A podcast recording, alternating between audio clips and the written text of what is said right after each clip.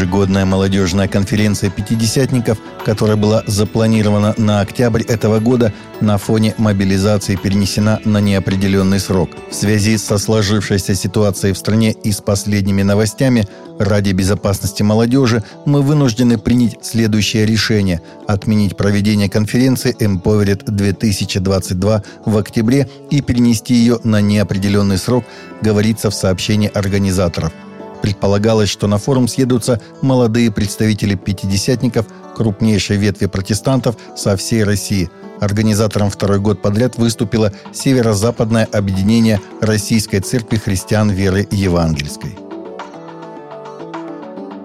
Президент Федерации еврейских общин России Александр Борода выразил возмущение постом депутата Мосгордумы от КПРФ Екатерины Янгалычевой – которая процитировала в своем телеграм-канале известную антисемитскую фразу автопромышленника Генри Форда «Изолируйте 50 самых богатых евреев, и войны прекратятся».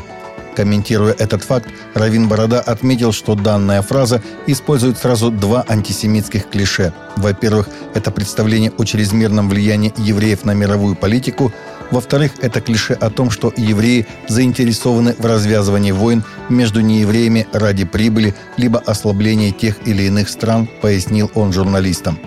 Подобные высказывания, по мнению главы ФИОР, вели и ведут только к одному – к демонизации евреев как народа и росту ненависти в обществе. С учетом нынешней напряженной обстановки, это последнее, что надо России и людям, ее населяющим, считает Борода. Глава Минздрава РФ Михаил Мурашко заявил, что акушеры-гинекологи должны формировать у женщин репродуктивного возраста установки, ориентированные на рождение ребенка и создание семей с несколькими детьми. Об этом Мурашко сказал в среду на Всероссийском научно-образовательном форуме «Мать и дитя-2022». Также министр отметил, что в текущем году на неонатальный скрининг выделены дополнительные средства. Мурашко напомнил, что ранее получил поддержку проекта по расширению неонатального скрининга. И со следующего года мы переходим на новый формат. Оборудование закупается, поставляется, сообщил министр. На Гаити католическая церковь осуждает погромы иезуитских приютов для беженцев, смиренно поясняя, что народ провоцирует на безумство, нищета, гнев, отчаяние и разнузданная клевета на церковь в СМИ, которые обвиняют ее во всех грехах, включая торговлю оружием, сообщает Фидес. Уже долгое время епископы Гаити выступают с призывами и напоминаниями о тяжелом кризисе на всех уровнях, который переживает страна – в ней процветают преступность, насилие и коррупция, а население все глубже погружается в пучину нищеты. Разруху усугубляют стихийные бедствия, которые то и дело обрушиваются на острова, а пандемия COVID-19 в прошлом году еще более осложнила и без того тяжкую ситуацию в обществе.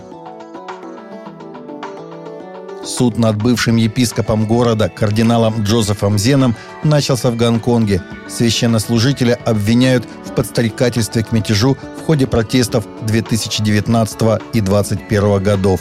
90-летний кардинал предстал перед судом вместе с пятью другими жителями Гонконга за участие в ныне несуществующем фонде гуманитарной помощи 612, который представлял юридическую и финансовую помощь демократическим активистам – Суд должен был начаться еще на прошлой неделе, но был временно отложен после того, как судья заразился COVID-19. Епископ предстал перед судом вместе с певицей Деннис Хо, законодателями Маргарет Хи и Сид Хо, университетским профессором Хуэй Бо Кюэнгом и Зе Цингви, секретарем Фонда гуманитарной помощи 612.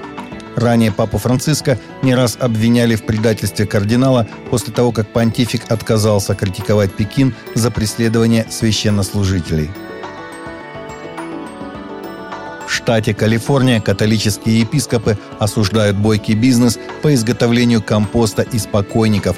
Это уже не первый штат США, узаконивший захоронение умерших в контейнерах, биореакторах, которые перерабатывают тела в почвенный гумус в ускоренном режиме за 30-45 дней, сообщает Catholic News Agency. Конференция католических епископов штата отреагировала на эту новость с негодованием и отвращением. Процесс компостирования человеческих останков, так называемое естественное органическое превращение, появился в США сравнительно недавно, быстро обрел популярность и уже узаконен в нескольких штатах. Тело покойного помещают в контейнер-биореактор многоразового использования по принципу действия в форме чем-то похожей на биотуалет при всем цинизме такого сравнения – и там особый бульон из микробов и бактерий перерабатывает в почвенный гумус за 30-45 дней. Контейнеры с телами задвигают в особые ячейки с крышками, образующие некое подобие сот или инкубатора. Полученную таким образом почву пока разрешается использовать лишь в частных владениях. Таковы наши новости на сегодня. Новости взяты из открытых источников. Всегда молитесь о полученной информации и молитесь о мире.